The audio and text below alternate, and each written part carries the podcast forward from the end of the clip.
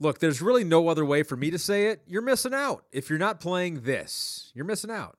It's the free contests on the NBC Sports Predictor app.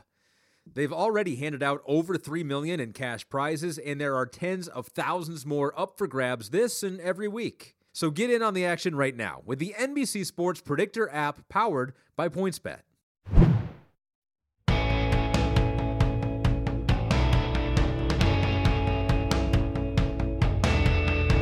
Welcome to the Peter King Podcast.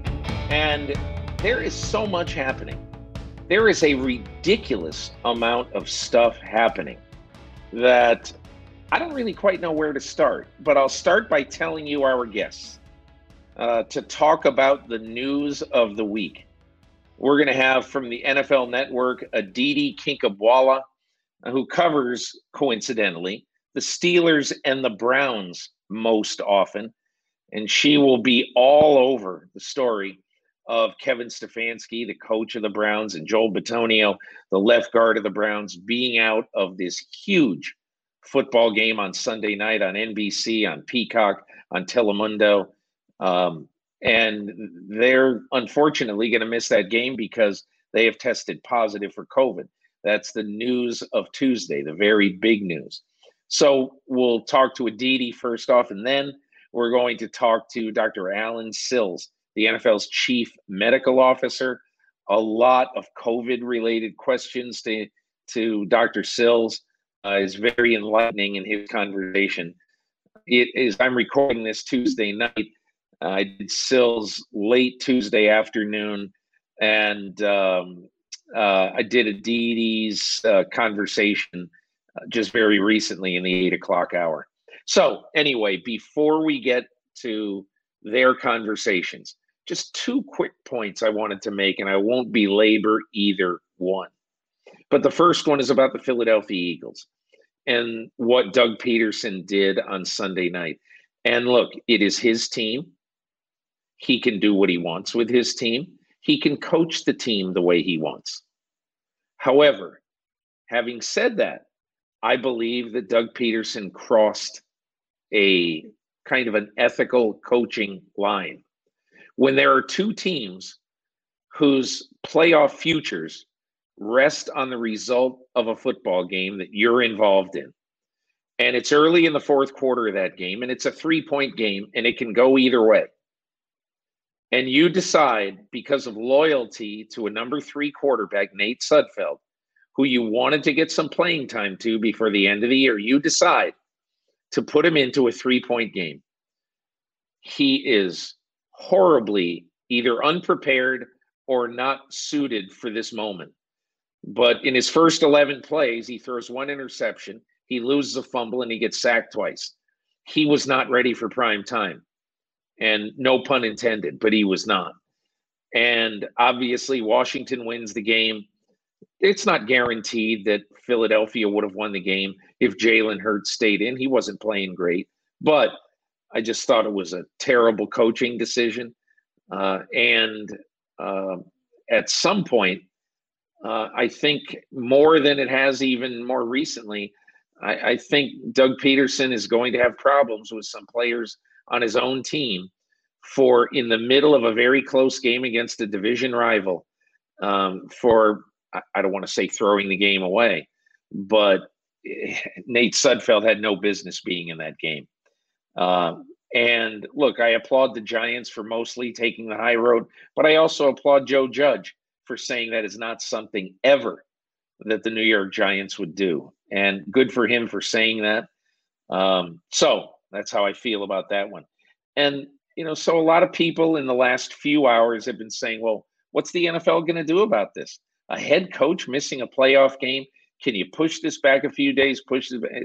The NFL is not going to do that, people, nor after the way the NFL handled this season, should they make new rules for the postseason. You know, unfortunately, however it happened, Kevin Stefanski, uh, Joel Bitonio have tested positive. And, you know, the ironic thing, which I discussed with Aditi Kinkhabwala uh, in our conversation, if somehow they win the game against Pittsburgh on Sunday night, there's going to be a very, very short week if those two absolutely key guys for the Cleveland Browns um, are able to play in the next game, which is most likely to be against the Kansas City Chiefs. So it's uh, it's a tough week for the Cleveland Browns, a really tough week. And imagine you're Bitonio. You know, you have gone through one and fifteen and zero and sixteen seasons. You're the longest tenured Brown. You finally get to the playoffs and you get the rug pulled out from under you. You know, many things in this NFL season have been unfair and many things are bummers. What's happening to the Cleveland Browns is both. So let's get to our interview with the NFL Network's Aditi Kinkhabwala. I'm very proud of pronouncing your name correctly. Um, and uh, we'll actually get into a little bit of uh, jocular back and forth about that. But here's my conversation with Aditi about all things Brown Steelers. Back on the podcast, so happy to be joined by Aditi Kinkhabwala of NFL Network. Uh, Aditi is in the unique position of all reporters in the United States.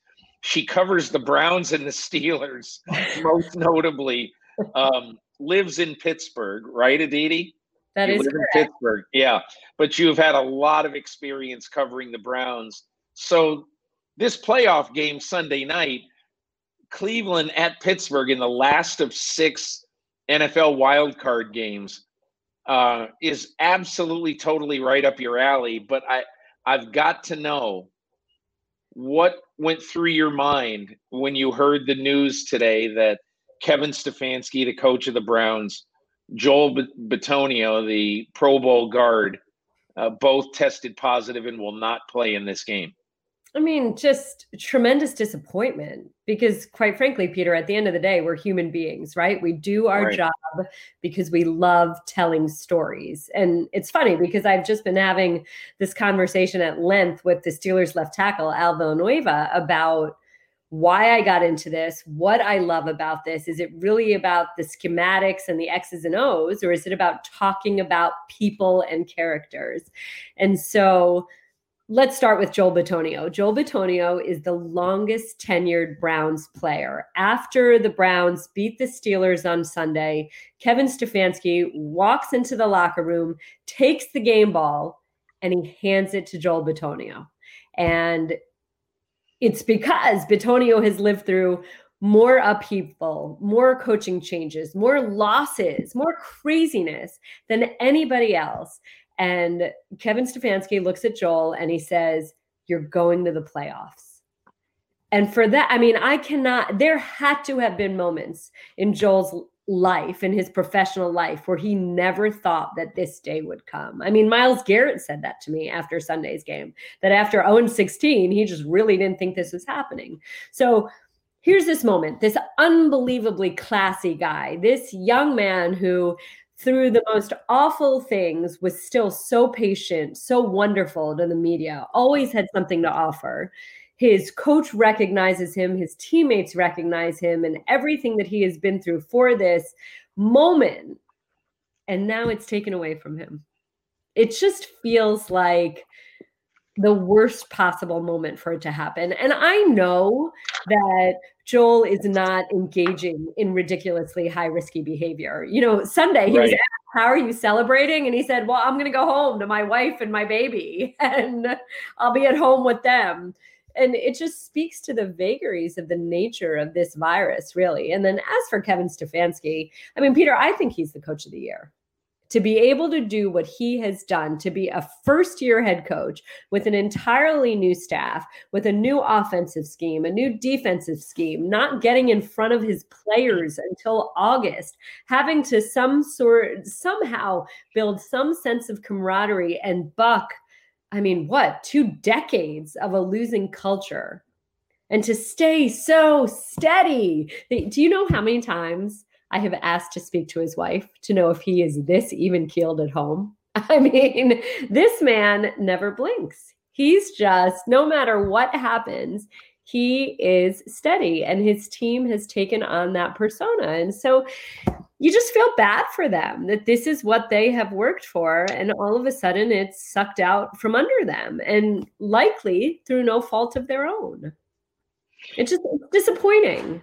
That's what. Yeah, you know, um, Allen Sills, the NFL's uh, chief medical officer, is is on the podcast this week. And when we recorded earlier, you and I, I should say, are recording on Tuesday night.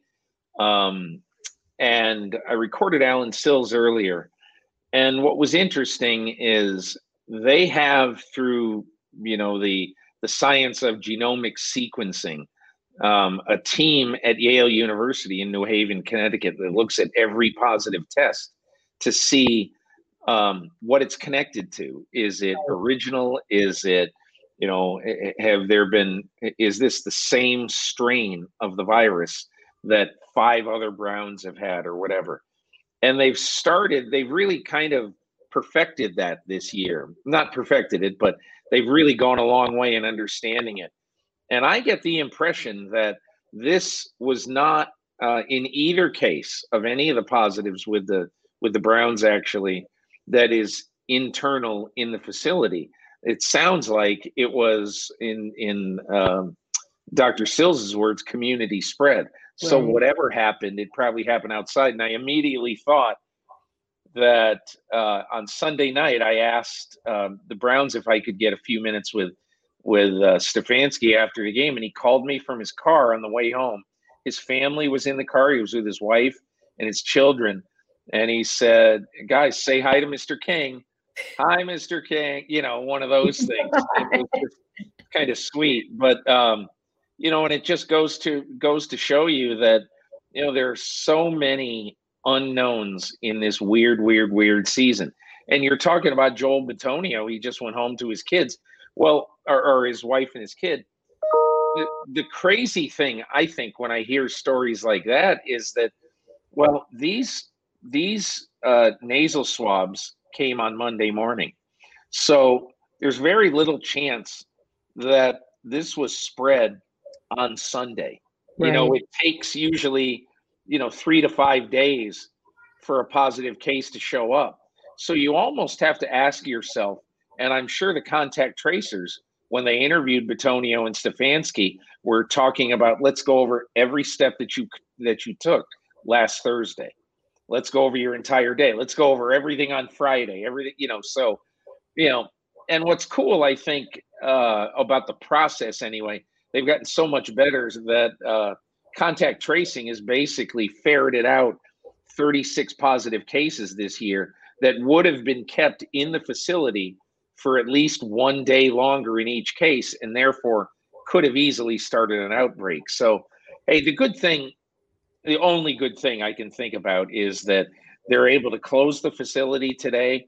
Uh, who knows? Probably close it again tomorrow, but close it. And that definitely stops the spread it doesn't help them prepare for the Steelers because you can't practice, but uh, it probably helps you uh, stop the spread of you know a further COVID cases inside the team. But if there is one thing that I would say about that, so yes, absolutely, it helps contain the spread, and I think the genomic sequencing is so fascinating. I, I yeah. feel like when the Ravens had their outbreak, and we know that their strength coach had sort of was identified as a source of a significant piece of that spread. I thought that that was really fascinating that they could, you know, sort of pigeonhole where it came from and figure out who was exposed as related to that. The the Browns have already been in this situation. They already dealt with this last yeah. week, right? So they only had two sort of pseudo half practices last week and still played the Steelers incredibly well in a very, very tough game and a surprisingly yeah. tough game on Sunday. They were limited in what they could call, they were limited in what their offensive game plan was, and they still pulled out what they needed to pull out. And so, to that degree, Peter, I feel like this is 2020 to some degree. You know, it's you have to be nimble. Yeah. That's it's you know, being nimble is one thing, and that's obviously wonderful. But man, you get your head. I, I, I look this morning. Uh, as you know, as we record this, I guess it was about ten o'clock this morning. I finished filling out my All Pro and my awards ballot for the Associated Press. My left guard is Joel Bitonio. My coach is Kevin Stefanski. And I was just thinking about it. Look, Stefanski, his loss is big enough, but you know, they're playing one of the best defensive fronts in all of football. Yeah. And probably their best single player all of a sudden, you know, vanishes into thin air and they've got to replace him. How do you think they'll do it? I, I don't have an answer to that because quite frankly, the on this past Sunday, the Steelers were missing Cam Heyward and TJ Watt, their two best defensive players. Part of what, not part of what, really what makes that defensive front go. And the Steelers still had four sacks. And so I explained that after the fact as well. Jedrick Wills and Wyatt Teller, the left tackle Jedrick Wills, and the other guard Wyatt Teller had only just come back that week. They were still a little rusty. They were missing Bill, Bill Callahan, the offensive line coach. JC Tretter and Joel Bitonio had actually sort of handled some of the coaching duties. You know, Kevin Stefanski had said this is not like Bill Russell. They weren't actually really player coaches, but they had sort of managed the line to some degree with Coach Callahan suffering from symptoms. And right. now you're missing the glue. You're missing the glue of that line against arguably one of the best defensive fronts in football.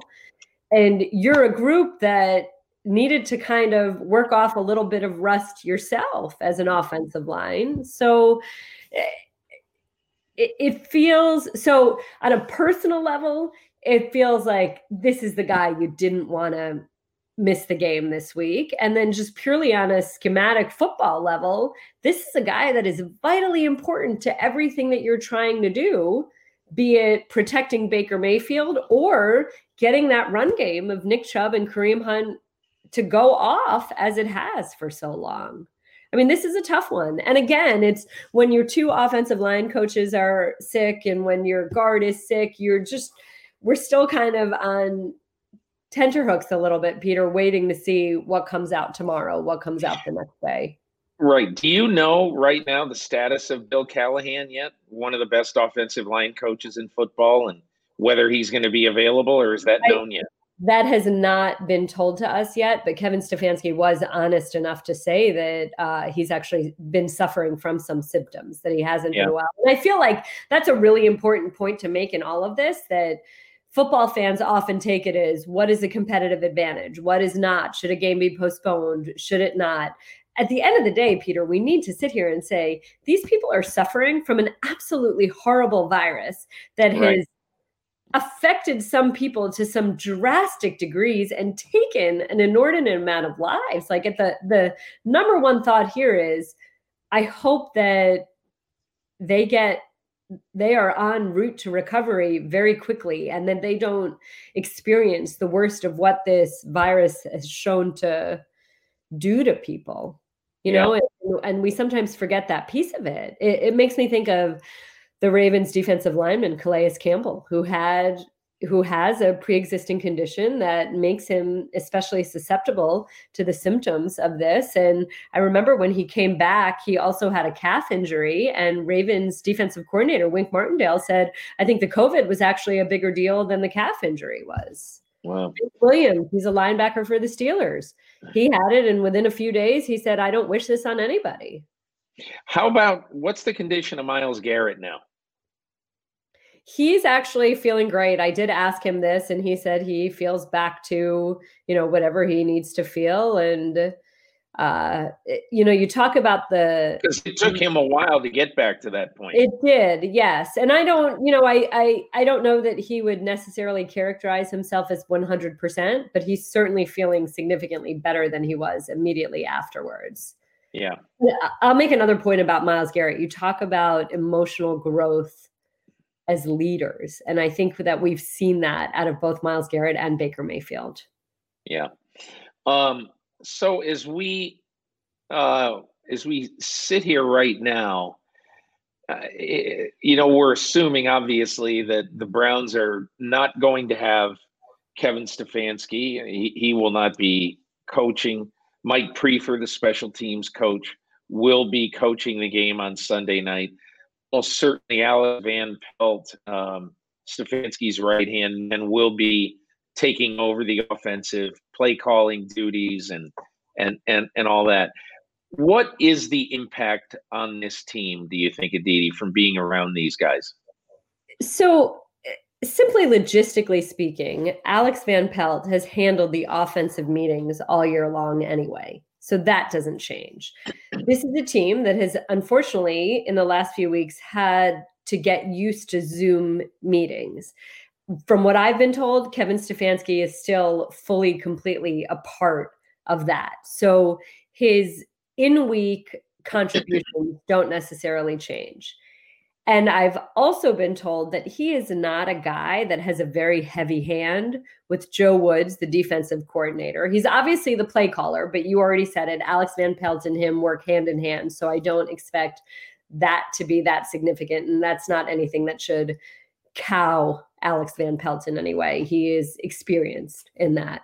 So I don't think that um, you necessarily miss that voice to say yes let's go it uh, let's go for it on fourth down or we're going to run this on this moment because kevin stefanski is a guy that empowers the people that work for him or work with him to do what they are charged to do. I just i'll come back to this. He is about as level and even a man as there is in the national football league and this team has taken on that personality and you know, it's it's again, I apologize if I just said this already, but Baker Mayfield said he doesn't blink. And that's that has sort of an infectious I don't know, nature to it that his team always sort of stays steady. So if he's not there on the sideline, does that change or after 17 weeks is that who this team is? I don't know. I guess that that's what we see, right? I guess that's what we see on Sunday it's so interesting. The other interesting thing, not to go too far ahead, because clearly the Steelers will be, uh, I wouldn't say they're prohibitive favorites. I think they're favorites by four points or something like that, but right. rightfully so. And they're playing at home and all that. But I started to imagine today what if the Browns win this game?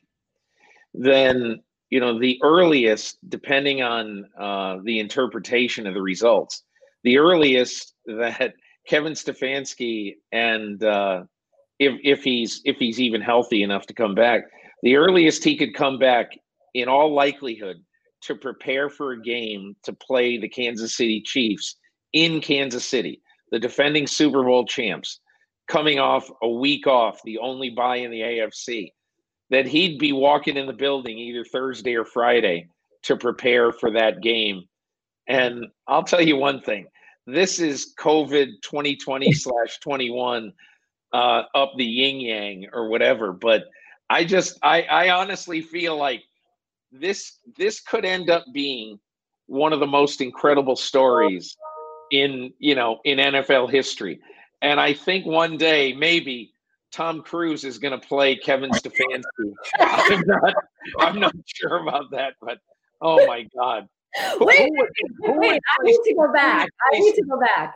Who would play Stefanski though? Aren't the Ravens the seven seed? No, uh, Baltimore's the fifth seed.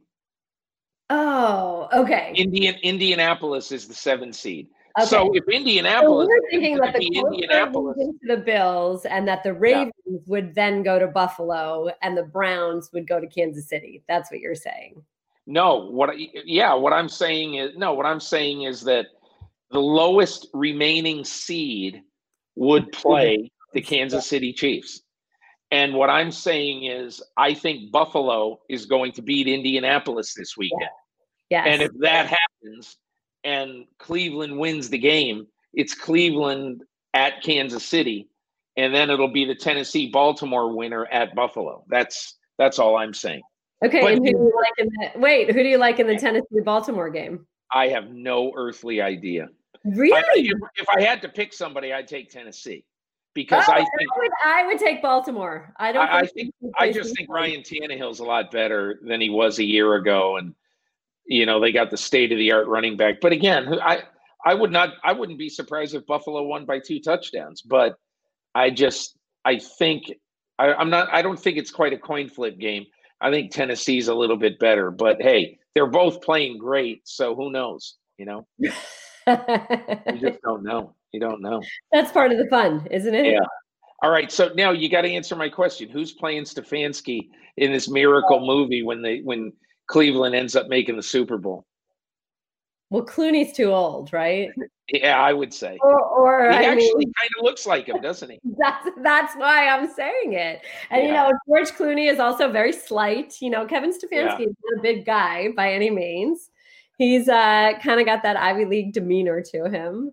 Yeah. And Kevin's got that uh salt and pepper going for him, like yeah. Clooney. Uh, all I'll, right, I'll take, I'll take, I'll, I'll take, I'll take Clooney for that role. Uh, we actually might want to play it a month from now if if it's as miraculous as we think it is. Um, let's let me ask you two other quick things. Um, sure. It sounds like you think the Browns will handle this pretty well. I'm not saying that I believe they will win on Sunday, but I do think that they. I, I don't depending on what the personnel situation is. Let's see how many people are ruled out over the course of the next right, right. But in terms of psychologically, emotionally, mentally preparing for the game, I think that this is a team that has been prepared to weather all sorts of storms. You know what, Peter? Again, I'll come back to this. You have a brand new head coach. You have a brand new offensive coordinator and defensive coordinator. You're installing brand new schemes, and you don't even get in front of these coaches until August. Yeah. I feel like the foundation that Kevin Stefanski put in, the four H's, the way that he figured out how to build some sort of sense of team and unity. The four H's was this way to bond and learn more about your teammates when you were meeting virtually. The way that he again built that foundation i just feel like it doesn't go away in a week. And i, I don't at all want to minimize his role or yeah. his impact. You know I, I, I said to you at the top of our conversation i personally believe he's coach of the year. And you've said that you have also selected him in that way. But i also think that a lot of coaching happens during the week. And he is indeed getting to participate virtually in yeah. the in week coaching. And so on game day, if he's the sort of coach who empowers his coach to do their jobs, then I don't know. I I just I I think that in in some ways it almost feels like Joel Bitonio is a uh, more tangible, discernible yeah. loss than Kevin, simply because Kevin will be a part of everything up until you get to those three hours. Yeah, yeah. Um, but also it let's see what happens over the course of these next few days. I also think that eh, the Steelers have shown some life in the last game and a half, and they had seemed dead and drained. I mean, just I had never seen a team so drained, so dead, so out of it as what they were during that losing streak. They seem to have more life to them. And I'll say very quickly about Ben Roethlisberger that you know, I asked him very early in the season how he has had to adjust physically to aging. And he said that he needs to throw with his whole body more than he ever had before. That when he was young, it was just about what his arm could give him. And now he has to use everything. So if we are to follow that same line of thought, he's gotten to rest his legs for an entire week. And while in general, you would think that carrying the momentum from that great second half against the Colts in week 16 would have been important to build on that momentum. Maybe for him, getting that rest, since he's almost 39 years old, was really vitally important. And you think back to earlier in the season, he also spent the week on the COVID reserve list because of close contact. And he didn't practice all week. And then he came out and he played the Bengals and he played basically the best game that he'd played up until that point. So maybe there's something to be said for that. Well, I find it interesting that after he was, uh, you know, on the couch for a week at home, he walks into the facility and walks into Heinz Field and puts up 36 on the Bengals, and then the next week puts up 27 and they rout the Jaguars. But in the six games since then, Pittsburgh has scored 19. And let's not count Sunday's game because Roethlisberger wasn't in it.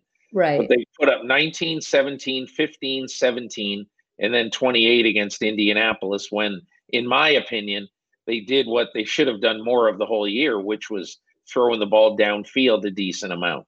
Right. So I guess my question is this has been a really stuttering offense with Roethlisberger until the Indianapolis game. What Pittsburgh team do you think shows up on Sunday night? Well, and, and that I love that you say that because I keep coming back to that. That this game will depend on which Ben Roethlisberger we see, and I'll add one more point. Ben Roethlisberger is arguably one of the most competitive human beings I've ever been around in my entire life.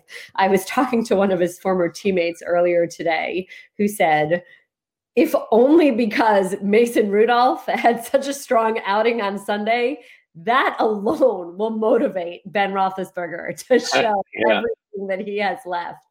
I, uh, if you had asked me a week and a half ago, I would have answered differently. But I do think that we will see the Ben of the beginning of the year, the one that seemed yeah. to just read defenses so well, who was better pre snap than he's perhaps ever been in his career, who just was making the smart decisions, who was taking what a defense gave him as opposed to trying to force anything. You know, he really played tremendously until the end of the second quarter at Tennessee. It was just such smart, smart, smart football. And, and I'll come back to we were talking to Jack Conklin, who's the Browns right tackle yesterday. Yeah.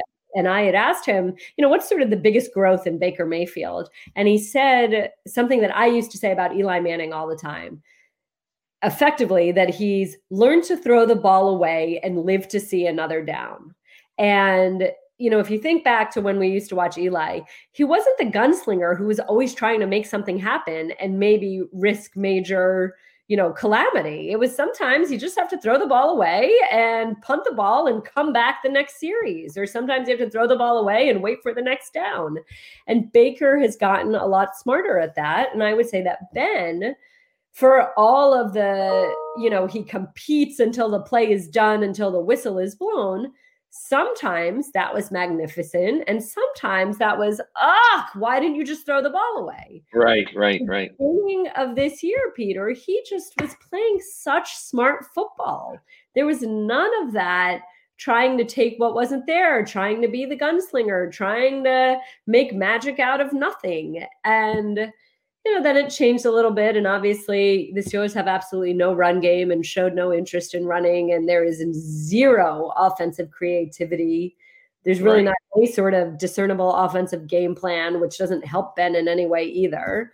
But um, I do think that the. I'll give you my pet theory on this, okay? okay. And now, so you're you're around the team a lot, but I I've just noticed this in the second half of the season. And again, I'm not going to count the Cleveland game because Roethlisberger didn't play. But uh, starting against Jacksonville, I figured this out on Sunday. I didn't write it in my column. I didn't really know what it meant. And I'm not even sure what it means now. But in the six games before that, I probably watched 80% of the Steelers snaps. And I kept saying to myself, why does Ben Roethlisberger love Diontae Johnson so much? and I, I, know, I know how good Diontae Johnson is. He's a tremendously good deep threat, but his drops this year have been maddening. And so I went back and I looked up the targets, and the targets in the six games before uh, Cleveland, before the, the, the game last week. Diontae Johnson, 75. Juju Smith Schuster, 50. Chase Claypool, 41. And I just said to myself, what's different about, and what what prompted me to do this is that on Sunday, Mason Rudolph treated Diontae Johnson like the fourth or fifth receiver, threw to him four times. And and he threw to Smith Schuster and Claypool a lot more percentage wise than Roethlisberger had been. And and this is just an absolute guess, but in my opinion, uncharacteristic of what a smart veteran does. I think uh, I think Roethlisberger has been doing one of two things. He's been micro focused, nut job focused on trying to make sure that Diontae Johnson isn't ruined by all these drops. So he wants to keep going to him. That's number one. And number two, he realizes that you hit the lottery when you hit this deep. And he's such an incredibly good deep threat. Let's keep giving them those chances. So I don't know. I throw that on the table to you, and I just would love to hear what you think. So I think Diontae Johnson is the biggest game breaker on this offense. He's right. the one that is the Antonio Brown heir apparent. And uh, it's not only deep, it's what he can do in space. It's, you know, even if you give him the ball short, how he can make guys miss. I do think that Ben Roethlisberger has gotten very, very good about if a guy drops the ball, I'm going to go right back to him because I don't want his confidence to suffer. Right. There a young man who was here uh, a few years ago, Sammy Coates, who yeah. was seemingly, you know, he wasn't a Martavis Bryant type talent, but he seemed to have some talent, and then just, you know, his head sort of fell apart. I think that that's part of it. I think the Chase Claypool thing confounds everybody. He just, you know, the the Steelers went after him. They wanted to get a receiver a receiver early. Their first pick in this draft was a second round pick. They took him. He has been the big, deep, tall, rangy body that Roethlisberger hasn't had since Plaxico Burress, maybe. He's been a revelation. And then all of a sudden they started ignoring him. And when we asked yeah. Mike about this. One of Mike Tomlin's favorite phrases is, I don't live in my fears. And yet he said, well, we didn't want him to run into a rookie wall. So we avoided that by, you know, stopping to force the ball to him, which really made absolutely no sense whatsoever. Yeah. Um, I think Juju is a little bit more of a security blanket for Ben. You know, they've got a lot of time together. I just, I don't, I, I think that if I had to guess, there is in all my years of covering the NFL, I have never seen a chemistry like the chemistry between Ben Roethlisberger and Antonio Brown. And even Ben said that. Ben has worked with great receivers, Santonio Holmes, Hines Ward, Plaxico Burress. Um, even Ben said that there is nobody that he has ever worked with like Antonio Brown. And it was almost as if they shared a brain. You know, the what they were able to do in improvisation, what they were able to do when right. Antonio was triple covered and Ben would still throw to him and expect him to make the play. I think that when he looks at Diontae, Diontae is the closest he has to Antonio. And he's just not there yet. But I also think that there's a lot of pressure on Diontae Johnson because it's all these short little passes, this idea of, you know, get out the ball fast and expect the receiver to run far. And it's almost like he's thinking about what he's going to do before he actually catches the ball, which is sort of yeah. the first thing that they teach you in Pop Warner, right? Like catch the ball, then make your move. But these guys are making their move before they've actually secured the ball. And I think that when you have no run game and you keep hearing, oh, well, the short passes are the run game, the short passes are the run game, that increases the pressure as well. So I don't know. You know, I'll tell you a guy that I think is underused is James Washington. James Washington is actually an unbelievably strong receiver. He knows how to use his body. He's really good deep. And uh, he's a guy that's sort of fallen by the wayside, and it doesn't really make a lot of sense. Yeah. I don't know. I just, it, it, again, though, I, their refusal to run the ball makes me crazy. Yeah, that's it it's, it's, not an it's, inability. It's stunning.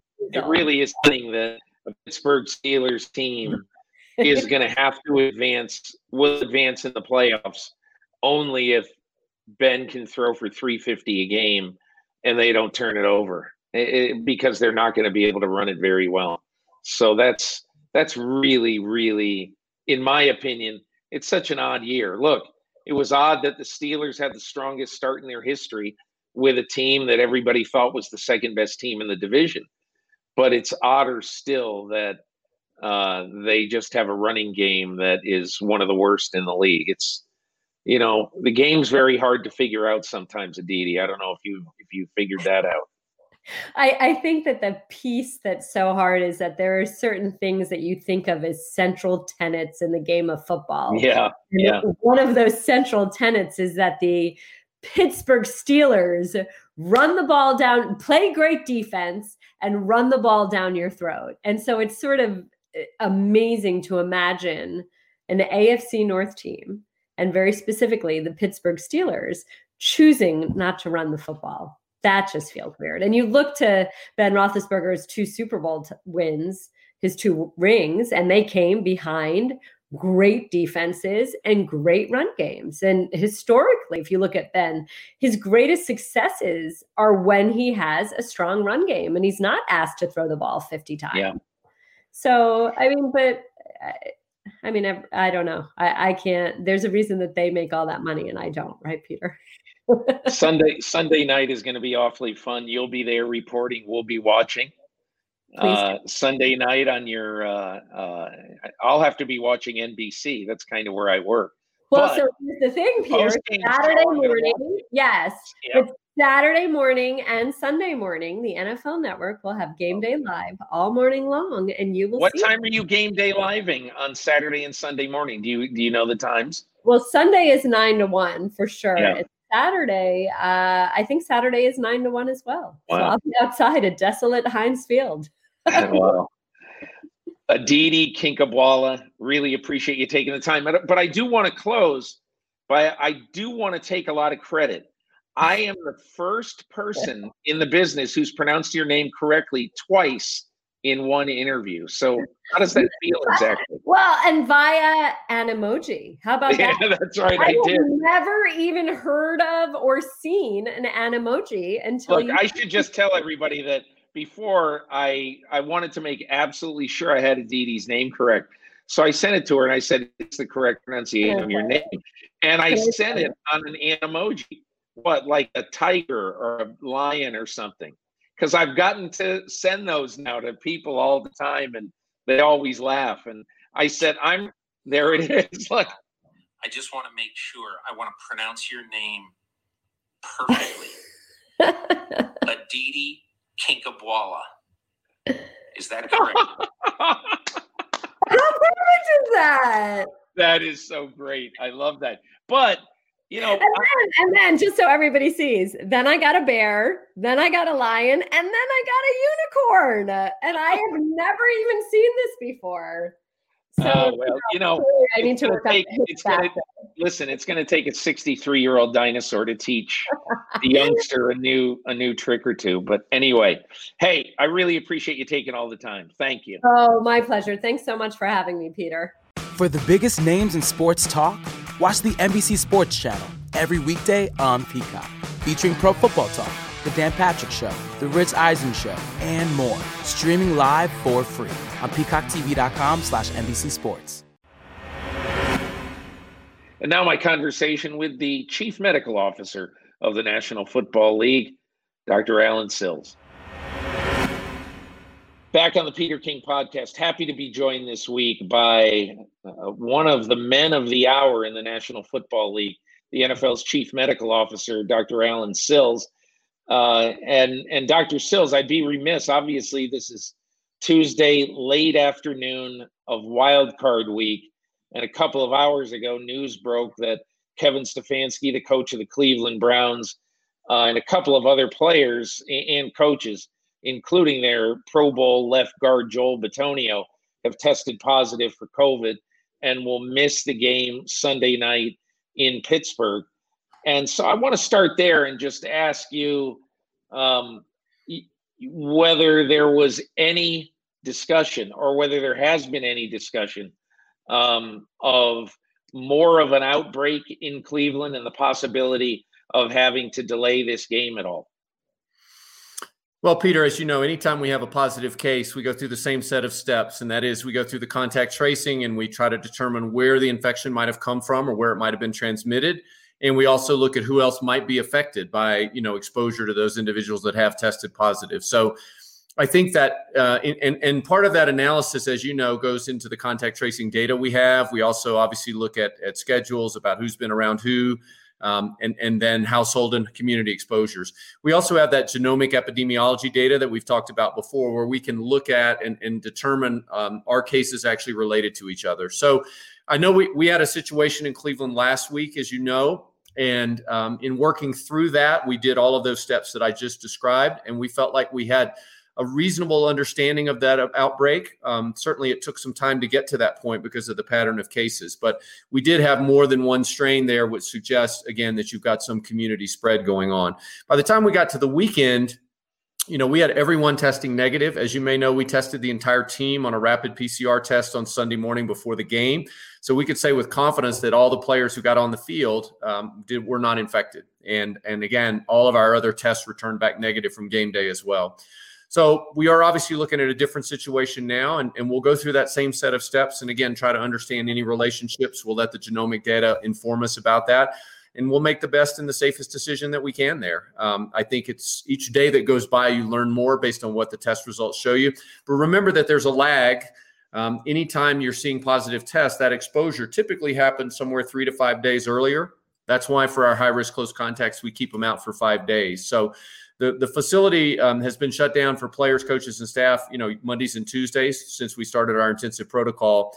And as you as you mentioned, the teams had zero activity there today. And so we think with those mitigation measures, if transmission occurred at the end of last week, we should be in good shape by the end of this week as we approach game day.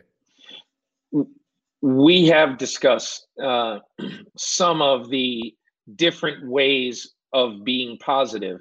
And one of the things that has interested me and one of the pieces of knowledge that I've gained through the course of this year is that positive tests can be one positive test can be very much different from another positive test.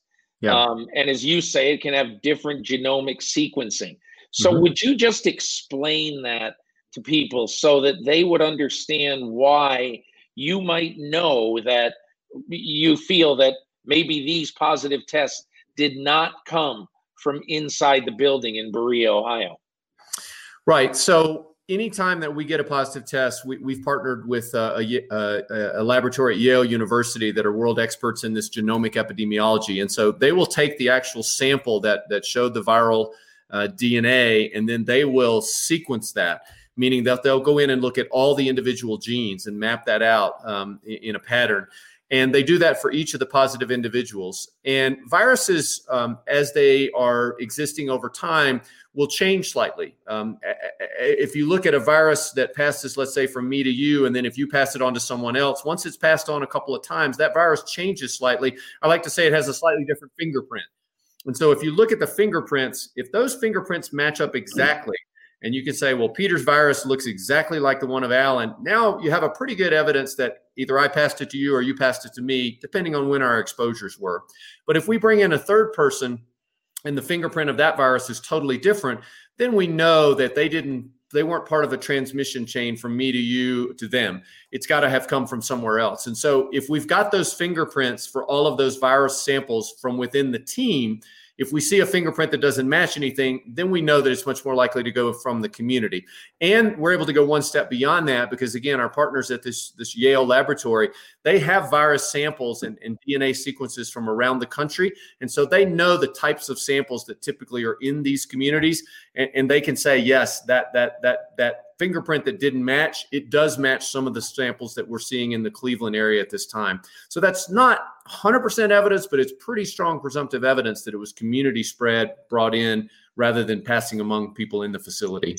So, in in layman's terms, any or all of these positive tests could have been uh, either at home or you know, bro, you know, it, when you went and picked out uh, picked up uh, takeout food at a restaurant or something like that. You you are fairly sure that they did not come from inside the training facility or stadium. Well, I think we have a mix in in, in Cleveland, Peter, and again, we're still working through this. Um, it may well be that there were a couple of cases that were passed from one person to another in last week's outbreak. We don't have that data on what's going on currently, what we're seeing. But it is also correct to say that some of the cases had nothing to do with transmission in the team. They were coming from the community. And again, that's not a surprise. At the time that we're looking at this, um, you know, Cleveland was about third highest in the league in terms of the community incidence of disease. And so, to your point, as you're going out and just moving in the community and doing day to day activities, people do get exposed, and that's a source for infection. And let me let me say it even one other way, Peter, and that is, if you look over the last six to eight weeks, the overwhelming majority of infections we've seen, you know, outside of the one team outbreak in Baltimore, the overwhelming majority of infections we've seen have come from the community, have come from households. They haven't been spread around within team environments. And so, one other question just about the logistics of this. Every one of the tests, every one of the PCR tests, which is the most reliable current test, um, you know, about COVID 19, every one of those tests is taken by a company called BioReference Labs. Mm-hmm. And Cleveland's tests are then tra- taken from their facility to a bio bioreference lab and mm-hmm. then the results are taken from there. If there is a positive out of one of those PCR tests, is that test then physically sent to Yale? Or is yeah. there another way to examine it that doesn't require that sample going from the bioreference lab to Yale in New Haven, Connecticut?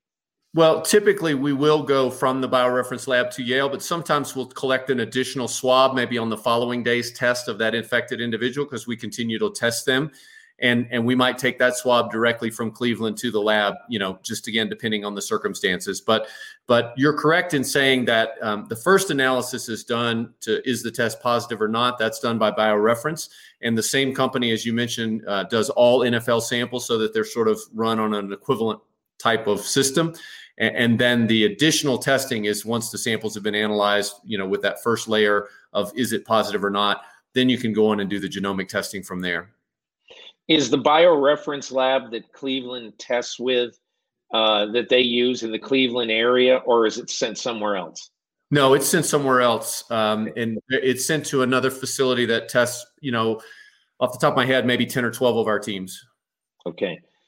Um, let me also just ask you in this specific case, um, assuming if if the information comes out today, I'm just assuming that this must have come from a test that was taken on Monday. Is that correct? Yes. Okay. So does that mean that for a player or a coach, that it still is a minimum of 10 days, even if they test negative by the end of the week. It's a minimum of 10 days before they are allowed back into their team. That's correct, Peter. For any case that's a confirmed positive, it is a minimum of 10 days, whether they have symptoms or no symptoms. Um, again, when I say the term confirmed positive, we obviously keep an eye on the test results because we expect a certain pattern if it's a if it's an absolute positive test. As you know, back earlier in the season, we had one episode of a, of a contamination event in a laboratory way back in August. We've not seen that be repeated.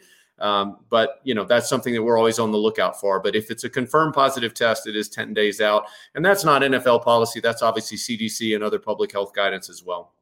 That would mean that if the Cleveland Browns won on Sunday night, that Kevin Stefanski, Joel Bitonio, and any other positive test would be eligible if they become negative.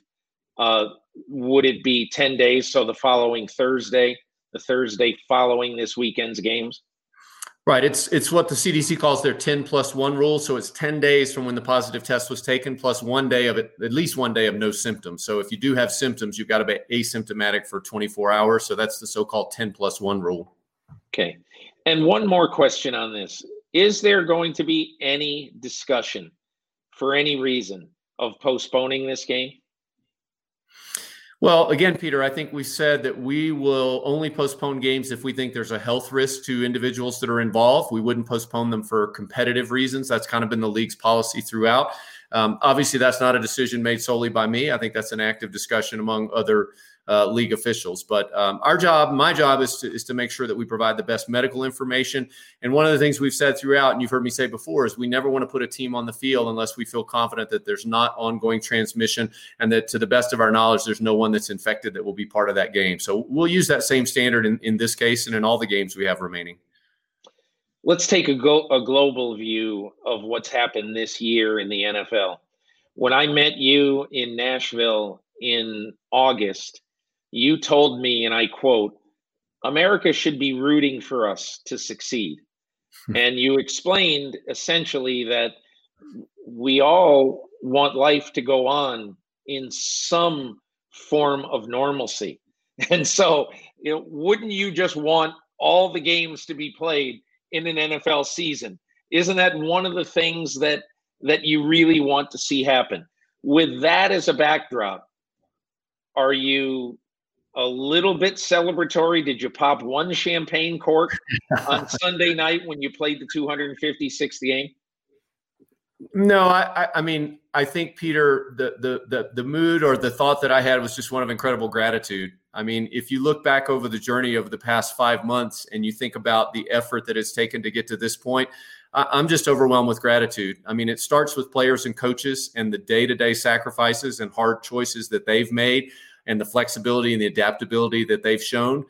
Um, this wouldn't be possible without that. And when I talk about hard choices, Peter, we talk about things like not attending a funeral of a close relative where people have avoided that so they didn't get exposed, or not attending family events like weddings or birthdays, people choosing to separate from their families at the holiday time. I mean, I could go on and on and tell you those stories, and you've heard many of them too. That, that's a that's an incredible sacrifice on, on the part of many many people. But I also have incredible gratitude just to the to the army of, of medical folks who've worked together here, the infection control officers at the teams, the team doctors, and then on the NFL side, the the army of people that we've sort of brought to this effort. Um, so I was really just overwhelmed with gratitude and and just incredibly proud of that effort. You know, we've always prided ourselves on the medical side of working very closely together. It's not a competitive thing between teams. I don't think we've ever worked more closely together than we did this year. And I also am what I am very proud of is the fact that Peter, we've contributed positive knowledge to the public health effort about this disease. Um, we've had regular discussions with the CDC, and, and, we'll be publishing something with them quite soon. Uh, we've got some other publications. We've been in contact with the FDA and the White House Task Force. And the bottom line is what we've learned in the NFL from our testing and tracing programs that has been informative and has helped the medical community. And that's an achievement I think we can all celebrate. You told me recently um, about the this is a dog eat dog league and uh, but you told me some stories about the collegiality of teams and of your head athletic trainers and infection control officers uh, of wanting to share data so mm-hmm. that one team might be able to help another is there mm-hmm. any example there that you might be able to give me that you know people would normally think oh my god keep all of your uh, knowledge internal don't share your knowledge with all the other teams. Yeah. Well, um, one specific advanced example comes to mind where one of our, our team athletic trainers was was trying to figure out a way to positively determine that each player's tracking device was actually being worn and was working each day because obviously just like any of us sometimes you can forget to grab the device and put it on or maybe they were wearing it but it wasn't working that day and we didn't find out until a day or two later and then you had a gap in the data and so this this trainer quite creatively came up with a way to, to place some extra devices strategically at some entry and exit points, and those devices ping off each other. You can see an actual you know visual sim, uh, symbol if you set it in a certain way, or it can be an audio alert. And, and his idea was to set it up in a way that he could actually monitor that. And, and when he was describing that to me, he said, you know, we got to get this out to everybody. I really think this is going to help everybody in the league and and again, I was so struck by that because as you mentioned, people think about competition, competition, you know, keeping the game plan secret or who's going to play or who's not. And and in this season, we've seen the exact opposite. We've seen how can we get together and help and support each other and work against this virus? That's been our common opponent. So there have been a lot of stories like that. That's one that comes to mind. But you know, we've done calls regularly, Peter, with with all 32 teams, with the medical staff and the infection control officers, and and the collaboration and the collegiality is is just remarkable. It's it's very much been how do we as a league fight this virus, not how does one team compete against another. You know, recently I wrote something about contact tracing, and I quoted you as saying, "This is really the thing that no one is talking about that really is important." And after I learned about the aggressive form of contact tracing, in which you can find out almost everybody inside the facility that they have been around as long as they have been around.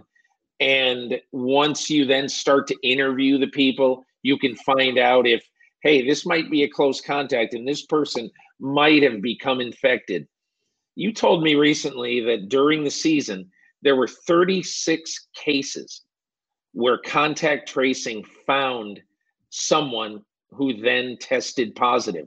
And the inference is for people who don't know that that person was taken out of the football population at that point before he would be there for, say, a day or maybe even two days before that person would test positive or, or would would have been found to be positive and by that time he could have infected multiple people inside the team.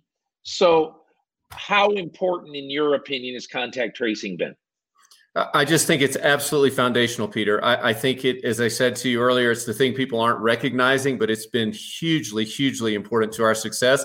I've sort of likened it to blocking and tackling. You know, when a, a quarterback completes a long pass or a running back rips off a long run, everybody says, wow, what a great pass, what a great run. It doesn't happen without an incredible effort at the line of scrimmage to either protect that quarterback or to open that hole. And in the same way, contact tracing may not seem something that's important to everyone, but it's absolutely foundational to everything else we do because, as you said, it does two things. Number one, it makes sure that that one isolated case that we figure out who's at risk to turn positive, uh, and that we can get them out of that team environment. And, and two, it prevents that widespread, you know, potential transmission event um, within the team. And so from that, we've learned a great deal, and our clubs have adapted. You know, Peter, as we've looked at those situations where we had high risk close contacts, teams have said, okay, those are the environments where those high risk close contacts occurred. How do we prevent that now? And so by the end of the season, the last few weeks of the season, for the cases we had that were positive, about 90% of them had zero close contacts, zero high risk close contacts. That's the kind of progress that we wanted to see because that means people are really learning about that and they're doing all they can to prevent those high risk close contacts. And that makes us all safer. I want to ask you one other sort of meat and potatoes question about what happened this year. So, what I noticed, I kept a tally of the total positives, positive tests each week. And through the end of uh, end of October, through mid-season, you were doing pretty well. There were no more than 26 positive tests among players and coaches and close contact staff members, trainers, equipment people, you know, scouts, PR people who are with the players every day. So you were you were handling it. It was never it never got to be as much even as one per team in any week of the season. But then in November, there of the of the four weeks in November. Okay, I'm gonna I'm, I'm gonna tell you the week ending November 7, 56 positives. November 14, 52 positives. November 21, 70 positives. November 28, 86 positives. And I would look at those every week and I say, NFL's in trouble. Uh, I mean, they cannot continue every week to have three positive tests per team.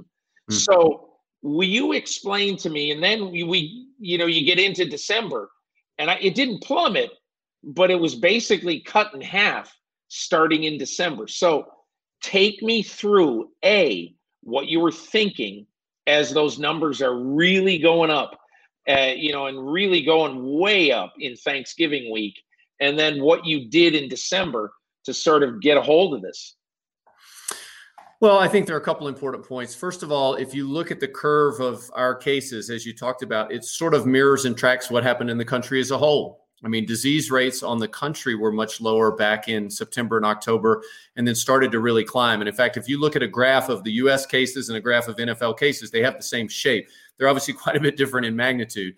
And I think that is one other important point is even when our cases went up, our test positivity rates and actually our case incidence rate was still well below what we saw in other segments of society. And again, remember that we're talking about a community of between six and 8,000 individuals scattered across 32 different locations. And so, as a snapshot of what's happening in the country, I think it makes sense that it would track along with those those same curves. And that's because again, our players, coaches, and staff go home at night to family members, other household members, and they're out in that, those communities. And when those case rates are spiking in those communities, everyone's going to get more exposed.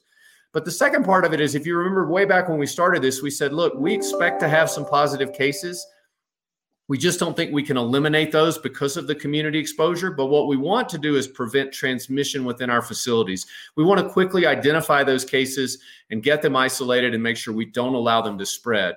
And as you pointed out earlier, I mean, we had two fairly substantial large scale team outbreaks you know over the course of the six months we've been doing this so by and large we were able to minimize those cases and, and keep them separate and avoid you know large scale transmission i think what happened in december is again a lot of the learnings that we had coming from um, the, the caseloads we saw and the high risk close contacts, people really doubled down on those efforts and said, okay, what can we do to avoid further spread, further transmission?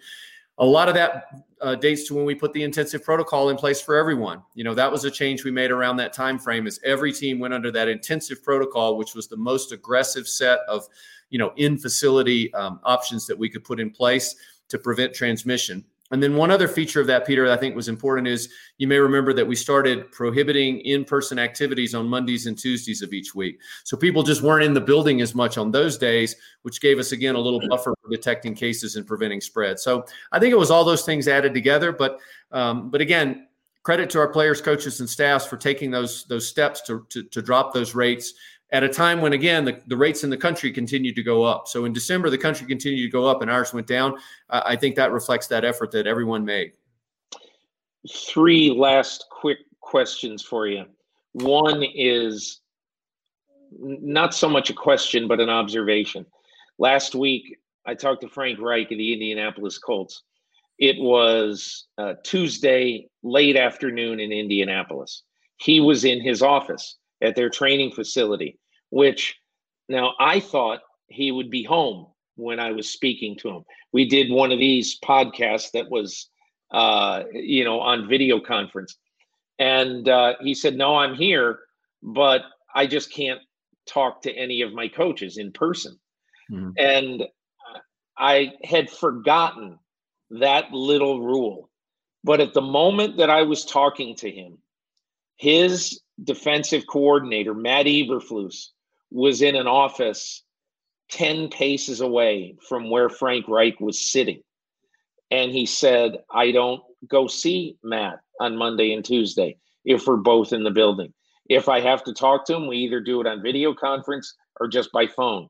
Mm-hmm. And I said, you could probably just sort of yell to him, couldn't you? You, you know, hey Matt, what are you thinking of doing on third and four? But and I asked him flat out, I said, you know, does it bug you at all? He said, no. He said, this is, you know, I'm for whatever the rules are. So I do want to tell you that I think you have really done a good job in getting people on board with doing things that five months ago would have been thought to be totally nonsensical. Well, again, I just can't thank the coaches enough. They, they've been incredibly supportive. And I think it's all about the why. You know, I think, Peter, when you go to them and say, this is the why, and in particular, this is our data, you know, we didn't go to say we think, or maybe this is, we, we said, here's what our data has showed.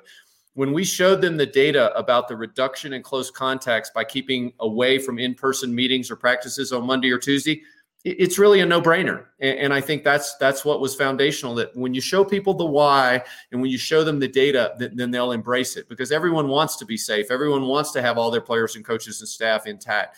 But again our coaches have been terrific partners and uh, you know in a typical season peter head coaches don't spend a lot of time talking to the chief medical officer but in this season we spend a lot of time talking to each other. And again great questions great support great dialogue you know, never had any of them telling me, no, doc, we can't do that, or that's a dumb idea. It was all about, okay, given what you're saying, and here's our situation, how can we make this work together? So, a, a really active dialogue, but a, but a great partnership. Last two. It sounds like you believe that there will not be any sort of outbreak internally at the Cleveland Browns, and that you probably have been able to stem the tide with the situation as it is now with the current positives?